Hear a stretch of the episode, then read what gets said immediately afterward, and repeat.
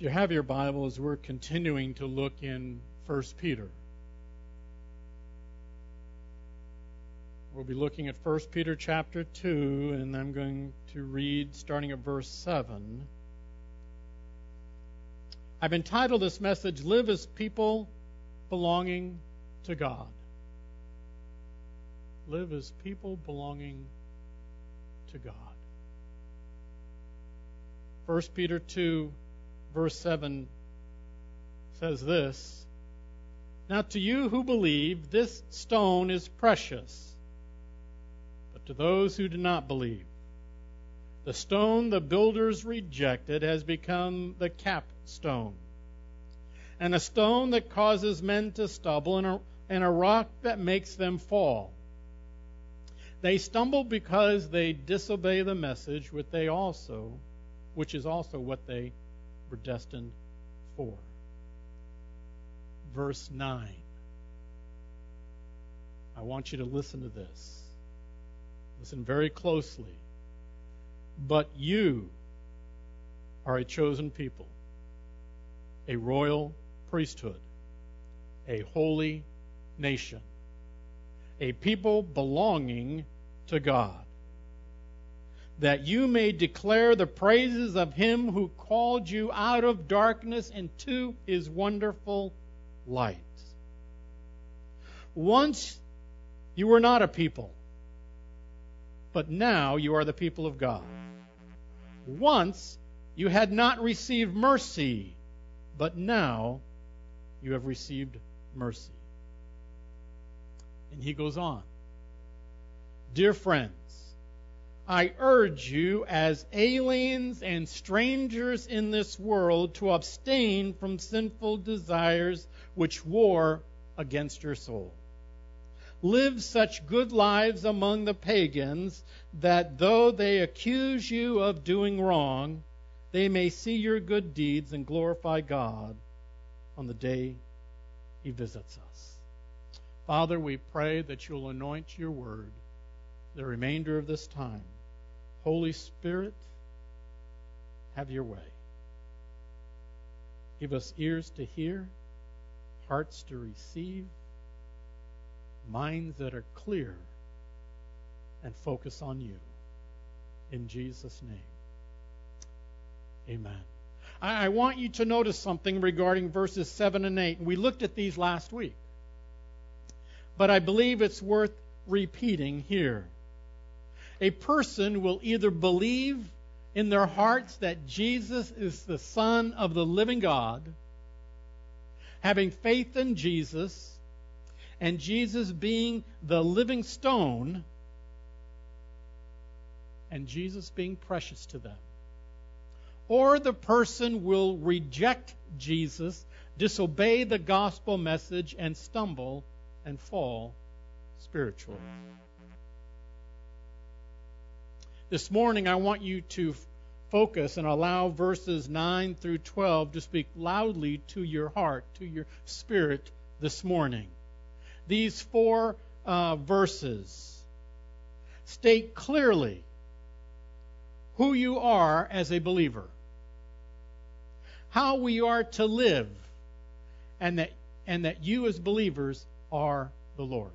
If you have any doubt that you are the Lord's, Here's where it is. If you ever have any doubt about God, here's where it is. The verses proclaim whose we are. We are God's. What we have received, God's mercy. They reveal that we are no longer living in darkness, but in His wonderful light. They tell us we are to declare the praises of God. That is, if you want to say that is our duty, that is what we are to do. We are to, de- to declare the praises of God. They warn the believer to abstain from sinful desires that war against our souls. If you thought you were going to have an easy time coming as a Christian, there is a spiritual battle that you are facing. The pastor or the person that told you once you accept Christ, everything, all your worries are going to be gone there, there may be some worries that are gone, but there are spiritual battles ahead. Because the enemy comes in like a roaring lion. He will, he will seek who he may devour, and he is after you because he is ticked that you accepted and placed Christ as first in your heart. He is angry about that. He doesn't want that. So there is a spiritual war that is going on. The verses indicate that there is a spiritual battle that wars against our soul, and that we should live such good lives that even if we are accused of doing wrong, that our good deeds will cause those who accuse us of wrong to glorify God when He returns. You see, I believe these verses also tell us that we have a responsibility a responsibility as Christians, and that is we are to worship and declare the praises of God, no matter the circumstance, no matter the situation. You see, one day every knee will bow and every tongue confess that Jesus is Lord. If we are God's people, then we resent Jesus to the world. We represent God to the world. We may falter, we may sin, we may do things wrong, but at that time we need to confess that and deal with it right then, as soon as you can.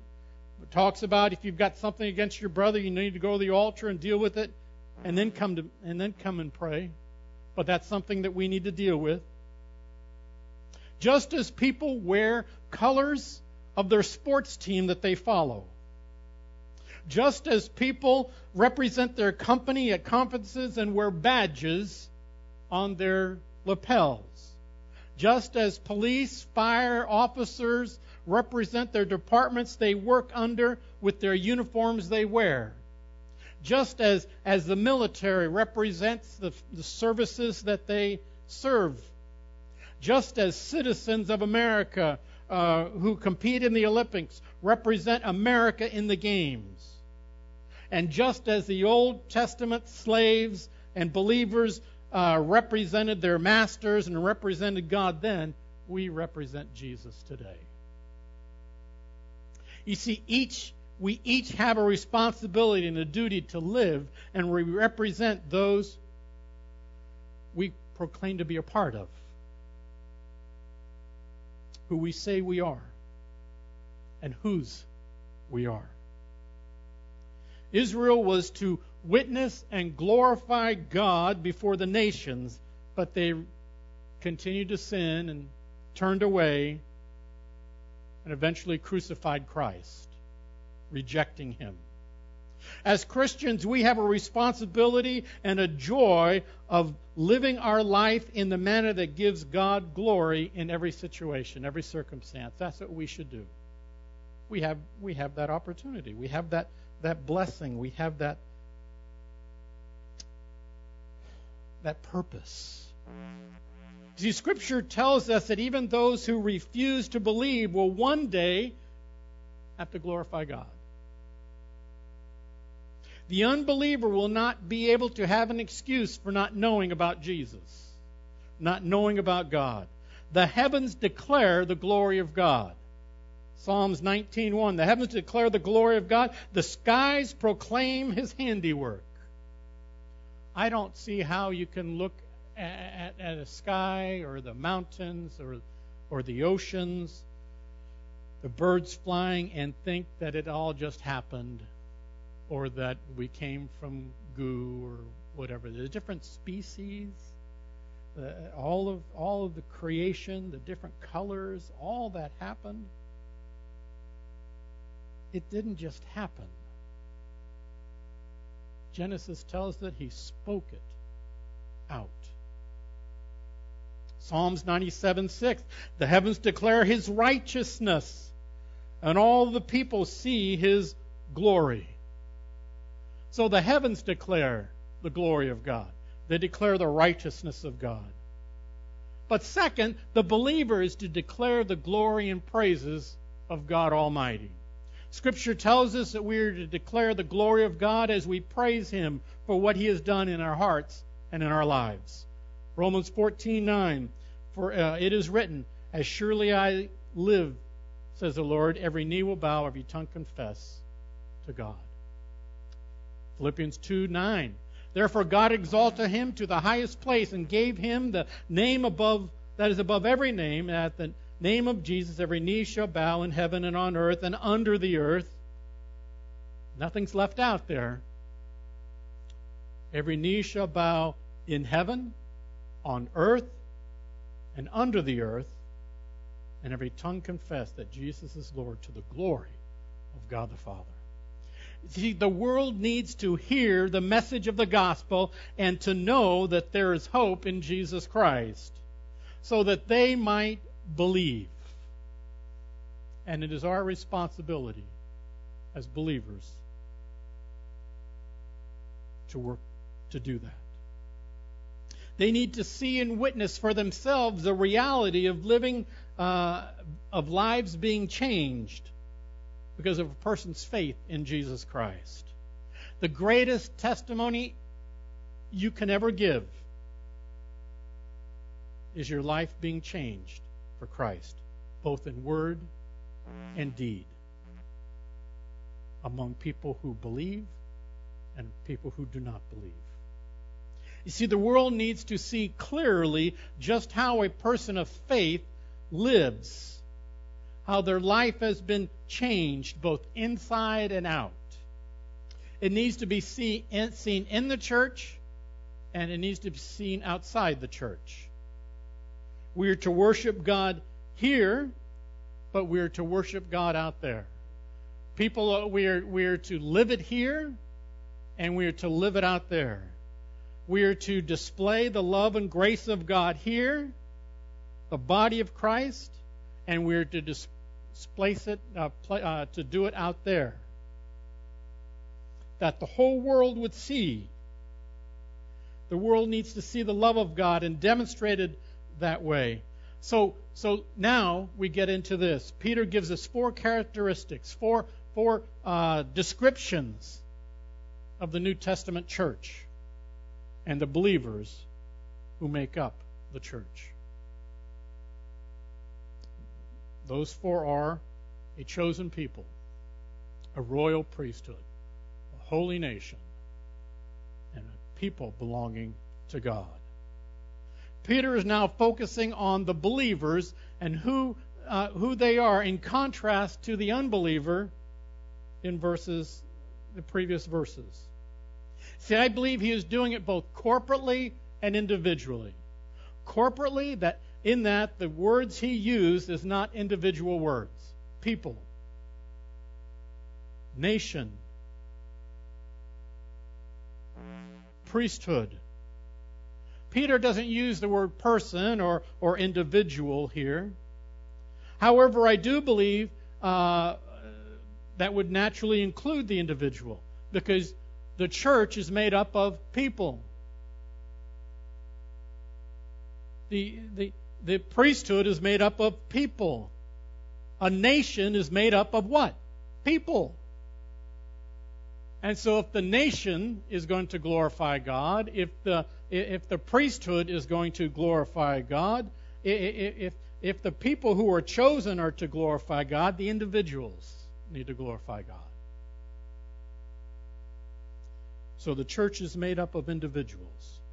And Peter clearly makes it uh, very personable to us when he says this that you, so he's, he said chosen people, royal priesthood, holy nation, uh, people belonging to God, and then he says that you may declare the praises of who called you out of darkness into this wonderful light.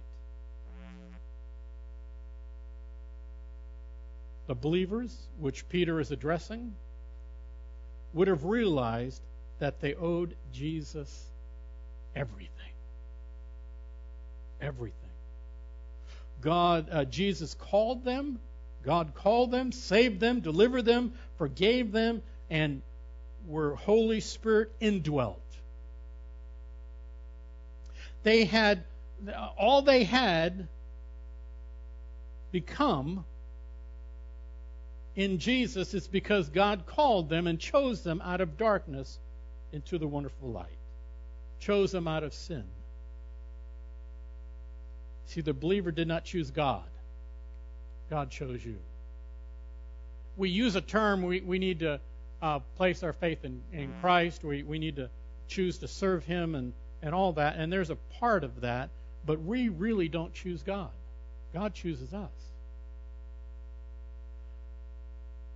The love of God was shown, and the love was shown in that He first loved us, and that we respond in love.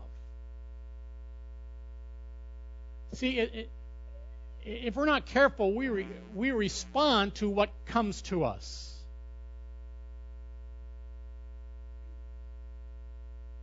We respond to how we react to things. And that's not always good. See, Peter was speaking and writing to every believer, not just then, but down the ages to us today. He is speaking to the spiritual house we see that we looked at earlier in this in these lessons. That was being built, the church, the entire body of Christ, the in every individual. The term chosen people is not a new term in scripture and is not certainly not a new tem, term to the Jewish believer. Deuteronomy 7 starting with verse 6 says this, "For you are a holy uh, for you are a people holy to the Lord your God. The Lord God has chosen you out of all the people on the faces of the earth to be his people, his treasured possessions. He's talking about Israel. The Lord did not set his affection on you and chose you because you were more numerous than other people, for you were the fewest of all people, but it was because the Lord loved you and kept the oath he swore to your forefathers that he brought you out with a mighty hand and redeemed you from the land of slavery, from the power of Pharaoh, the king of Egypt.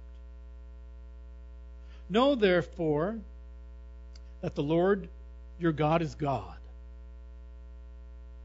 He is, faith, he is the faithful God, keeping his covenants of love to a thousand generations of those who love him and keep his commands. Continues on in Isaiah 41, starting in verse 8. But you, O Israel, my servant Jacob, whom I have chosen, you descendants of Abraham, my, my friend, I took you from the ends of the earth, from the furthest corners. I called you and said, You are my servant. I have chosen you. I have not rejected you. He has chosen you. He's not rejected you. God's covenant was with, with the people of Israel. They were his chosen people out of all the earth.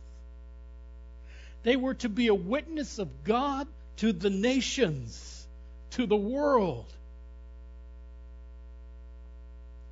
God chose Abraham that he would be the father of, of, of, nations of Israel. Genesis 12:2. I will make you into a great nation. I will bless you. I will make your name great, and you will be a blessing. I will bless those that bless you, and whoever curses you, I will curse. All the peoples on the earth will be blessed through you. And it is Jesus who comes through that nation, that people. The promise of the Messiah. The Israelites were, were the people of God and they were to worship God and God alone. Thus, the Jewish Christians would have known would eh, the term chosen people would have been very familiar. That would have been, boy, can you imagine? That would have been heartwarming. The nation of Israel were the chosen people of God, and yet time and time again they turned away from God and they would reject God. They would reject Christ. They would crucify him. God blessed the Israelites with the scriptures, with the prophets, with the promise of the Messiah, with the covenant. And when they rebelled and they turned back, he welcomed them in. Come. Forgave them. But Israel rejects Jesus and crucifies him. And then in Jeremiah, we find scriptures regarding a new covenant. Jeremiah 31 31. The time is coming, declares the Lord, while I will make a new covenant with the house of Israel and the house of Judah.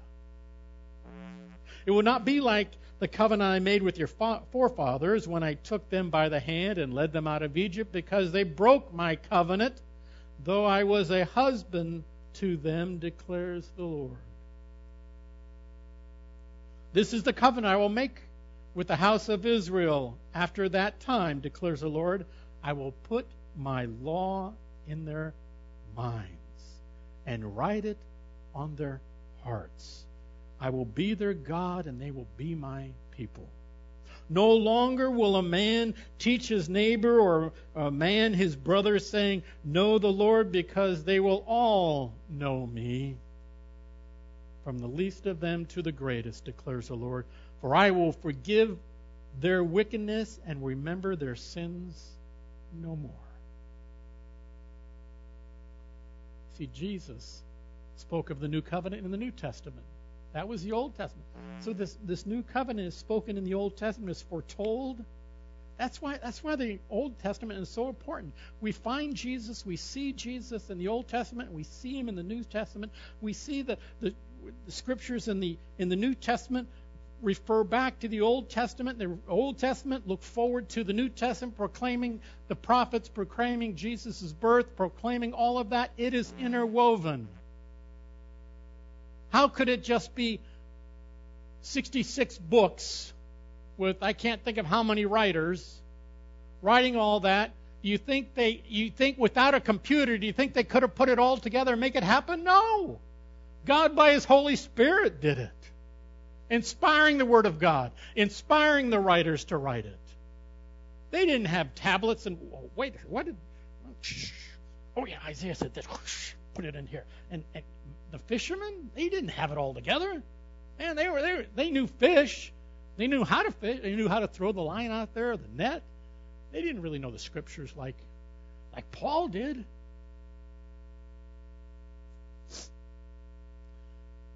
Listen to Luke 22, 20. In the same way, after the supper, he took the cup, saying, This cup is the new covenant of my blood, which is poured out for you.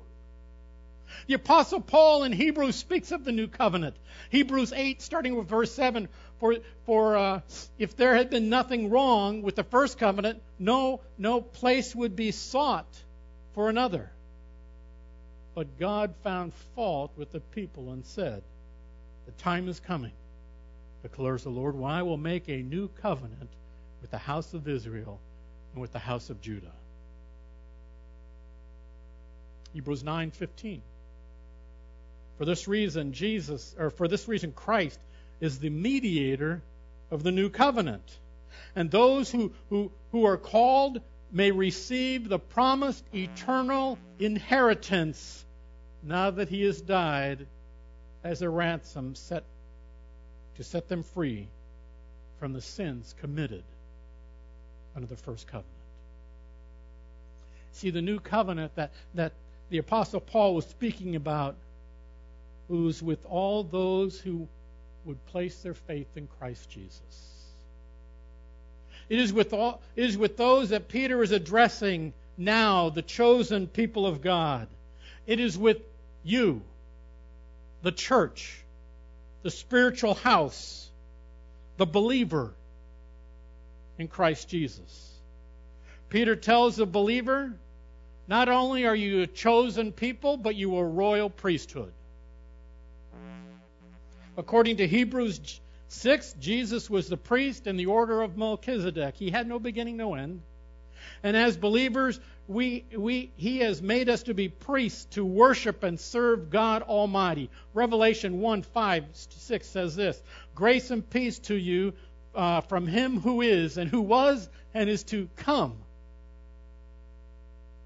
And from the seven spirits before his throne and from Jesus Christ, who is the faithful witness, the firstborn from the dead, and the ruler of kings of the earth.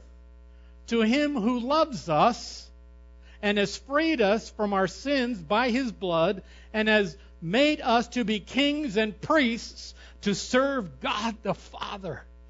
To him be glory, power forever and ever. Amen. As priests, we have the privilege of worshiping God Almighty, of knowing God Almighty, and one day being in His presence. We have a responsibility to offer up our lives as a sacrifice of praise. Why? Because He is worthy. Psalms 100, verse 4 Enter his gates with thanksgiving and his courts with praise. Give thanks to him and praise his name. For the Lord is, is good and his love endures forever. His faithfulness continues through all generations. Revelation 19:5. Then a voice came from the throne saying, Praise our God, all you his servants. You who fear him, both small and, and great.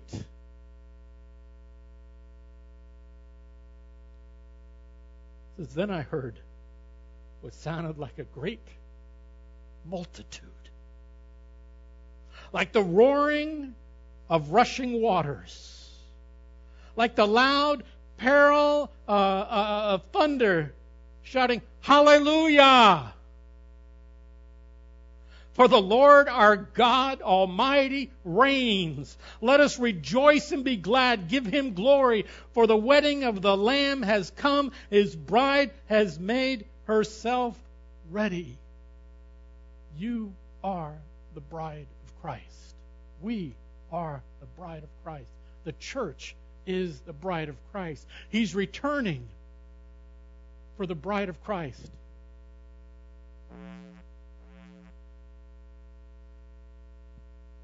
When uh, when you were married, guys, were, were, were you expecting to find your wife doing something that you don't think that she should do? Ladies, when you were getting married, did, did you expect your husband doing something that maybe he shouldn't be doing? He's that he was waiting for you, and and you were waiting for him. You may, you know, we, we, is it, is it just me or is it like uh, something that somewhere came in the way past? Don't look at me. Can't see the bride. You can't see. You can't look at the bride yet. You you're not married yet. You got to wait until she comes down the, the, the altar.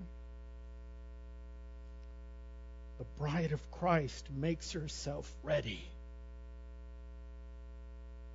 Third designation Peter gives is us as a holy nation. Holy meaning set apart. A nation set apart unto God. Holy, set apart unto God. A nation of believers.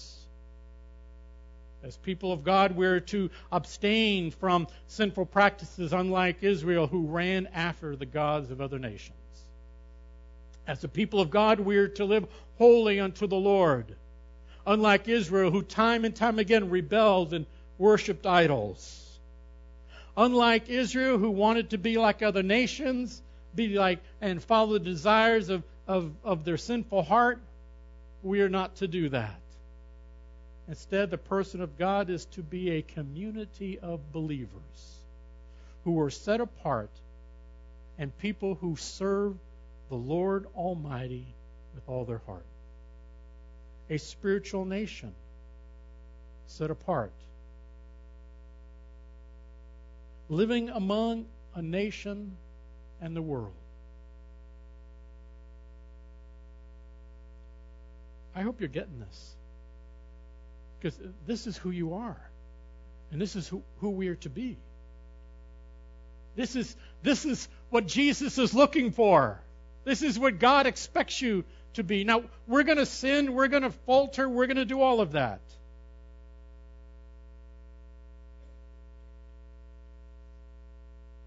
It happens. We're not sinless. Holy is not sinless. Holiness means set apart. We, we sin and we, we struggle, we stumble, and we get up and we begin to live a life for God again. Understanding our sin is covered by the blood. Understanding we need to confess our sin.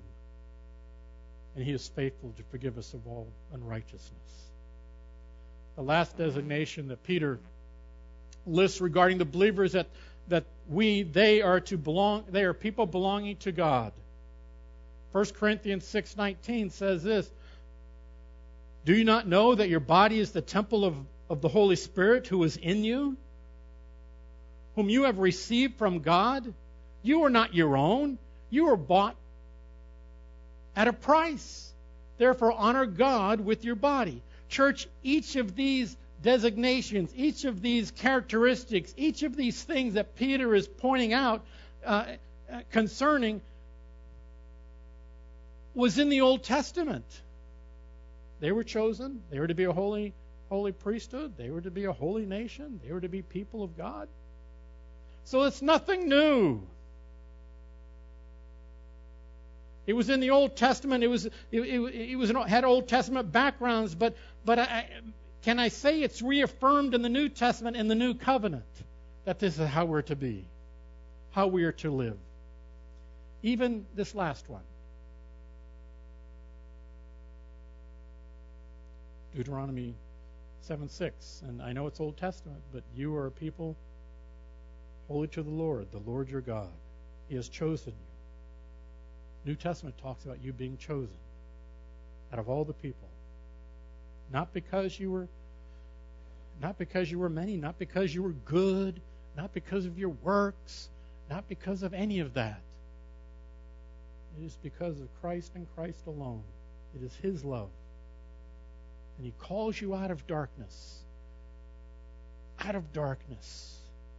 Out of sin. He called Israel out of out of bondage. He's called you out of out of spiritual bondage, out of physical bondage, out of out of bondage into his wonderful light.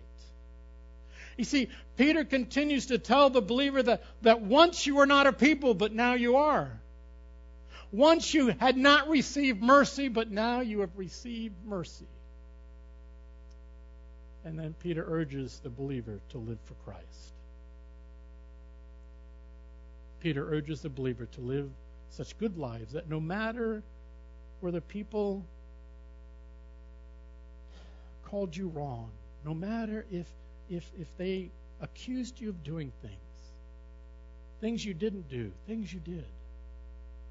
No matter you did all of that, the world will see your good deeds and glorify God. See, we're not to suffer as as being sinners or we're not to suffer as murderers, as gossipers. We're not to suffer as any of that. If we are going to suffer, we should be suffering for who we are in Christ Jesus. Who we are in Christ Jesus. You see, we are to be witnesses of God. We are to declare, tell, make known to the world Jesus. The message that Jesus that speaks the loudest is a transformed life. It is a life that lives and speaks the truth of the gospel. It is God's love, mercy, forgiveness, and the grace of God that we are to proclaim and show to the world. Let me be clear.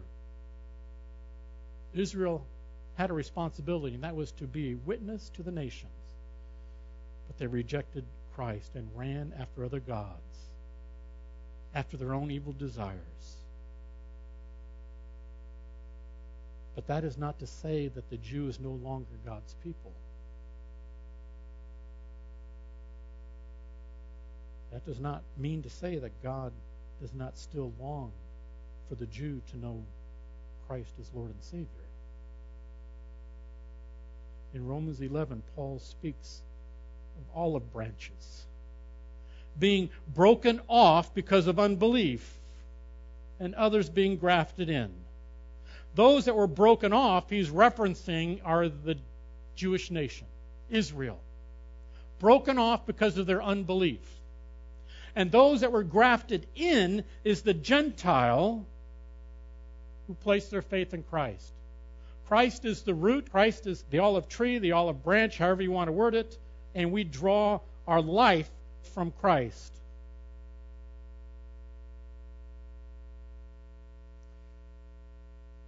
Romans 11:22 Consider therefore the kindness and sternness of God. Sternness to those who fell, but kindness to you, provided that you continue his kindness. Otherwise, you will be cut off. The non believer. And, and if you and if you do not persist in unbelief, rather, I'm sorry, and if they, meaning Israel, people, do not persist in unbelief, they will be grafted in. For God is able to graft them in again. After all, if you were cut out of an olive tree that was wild by nature and contrary to nature, were grafted into a cultivated olive tree, how much more readily will these natural branches be grafted into their own olive tree? Meaning the Israelites, the people of when they accept Christ as Lord and Savior. So now, the church, the Christian, the spiritual house are the chosen people. You are a chosen people. You are to live as a chosen person, a royal priesthood, a holy nation, a people of God, representing Christ to the world, having a responsibility, a purpose, and a command to proclaim and display the message of Christ. Matthew 28:19 is the great commission. Therefore go and make disciples of all nations. He's not just talking about the disciples, he's talking about every believer in Christ. Now Therefore, go and make disciples of all nations, baptizing them in the name of the Father and the Son and the Holy Spirit, and teaching them to obey everything I have commanded you. Surely I am with you always to the very ends of the age. Peter gives the believer a picture how we should live. Now listen to this. I know that we've heard you've heard this before. How we are to live as aliens, strangers in the world, abstaining from sinful desires that war against our soul. See, as believers, uh, we we find ourselves in a spiritual battle. You can't tell me that you are not in a battle. When someone says something and you and, and you come back and say something, or or that you feel attacked or whatever, and and all of that, the enemy comes in like a flood, again like a roaring lion, and begin to to tell you you're not worthy. You're no good. Look what you've done in your past. Look what you did yesterday. You look at the Word of God, go to God and ask Him for your forgiveness. You pray and ask God to, to cleanse your heart from unrighteousness. You confess that sin to God. You confess that sin that, to that person that you may have hurt. You confess that sin so the world sees it.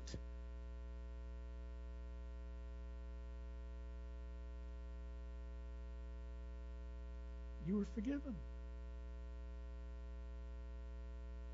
We battle against sinful desires. We do. We battle against old habits. We do. We battle against against uh, uh, bondage, spiritual bondage at times. We do. We live in a world, but we are not to live according to the world's teachings or ideas. We will make mistakes. We will sin at times. But when we do, we should confess those sins, our sins, and strive to live and grow stronger in the Lord and not be that person that you once were. If, if here's here's my picture of this. If someone was a drunkard and they they fell off the wagon. Should they just give up? Or should they get back and try to go beyond what they did before? I, I, I was not into drugs. I was not into alcoholism or anything like that. But some of these, they have little buttons or whatever. Hey, I made one year clean. I, I made five years clean. I made 15 years clean. And maybe that person after 15 years fell off the wagon because of something happened in his life and he, he just fell apart. She fell apart. What should they do? They get back and start to earn that one one year button and strive to go beyond those 15 years. Not being that person that they once were, knowing how they should live. See, if we we will never be perfect yet if the world sees us admit our sin rather than masking it or hiding it or, or covering it up. If the world sees us strive to gain the victory over sin and, and, and that sin that easily besets us, they ought to see the humility of the believer. They ought to witness the lives being changed. They ought to see the forgiveness of God, both them and, and, and us forgiving. They ought to see Christ in us. They ought to understand the love of God and the love that we have for each other covers a multitude of sins. Even though we may sin,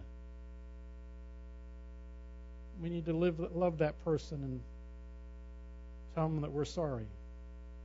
You see, the, the world needs to see and experience the love of God in action both inside and out, in the church and out. God forbid that we are we live one way outside and, and are holy here. We need to live holy out there and live holy here if we're to be the people of God. See, as the world sees the body of Christ in action, they should see it how it should be truly lived out. And when they do that, they will two things will happen they will either be drawn to Christ or they will continue on their path and reject Christ. But either way, one day every knee shall bow and every tongue confess that Jesus is Lord. So let me ask you, how are you living? See, I ask my, I'm asking myself this. How am I living? Am I living and honoring God with as these four designations, these four uh, things that Peter is saying? How, how, how do you see yourself? Do you see yourself as living uh, as a part of the chosen people, a royal priesthood, a holy nation, as people of God? I'm reading a book now of Francis Chan, and He's a good author, and I really like what he's saying in this book. He's been a pastor for over 30 years, written a number of books, and in his book, in his book, Letters to the Church, he references the explosive growth in churches in other countries, especially in countries where believers are being persecuted. The contrast between Christians and non-Christians in that in that in that world in those settings are, are is clear as night and day. You see, it can and does cost believers their very lives. And they know what it may cost them to be a chosen person of the royal priesthood of a holy nation and, and to live as people of God. They understand that there can be suffering, and it's not because you're being persecuted and being walked over by someone. It's not because of, of something simple that we understand that we're suffering for Jesus. No. They do not live to suffer. Instead, they live for Christ and understand suffering may come about. 1 Peter 4. I want to close with this scripture. 12. Dear friends, do not be surprised at the painful trials you are suffering. as though something strange were happening to you, but rejoice that you participate in the sufferings of Christ so that you may be overjoyed with his glory when his glory is revealed. If you have insult, uh, if you are insulted because of the name of Christ, you are blessed. For the Spirit of glory and of God rests on you. If you suffer, it should not be as a murderer or a thief or any kind of criminal or, or even as a meddler. However, if you suffer as a Christian, do not be ashamed, but praise God that you bear his name. For it is time for judgment to begin with the family of God. And if it begins with us, what will the outcome be for those who do not believe, who do not obey the gospel of God? How does the world see you? How does the world see the church?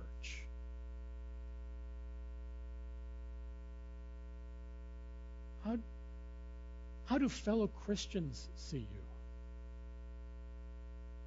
Most importantly, how does God see you? Let's live as people belonging to God. Father, I pray that you make this ever real to our hearts and our lives. Convict us when we do wrong. Encourage us as we experience times difficulty. Bring to remembrance who we are in Christ Jesus. That you will never leave or forsake us. That we are people of God, chosen, not because of anything that we can do, but simply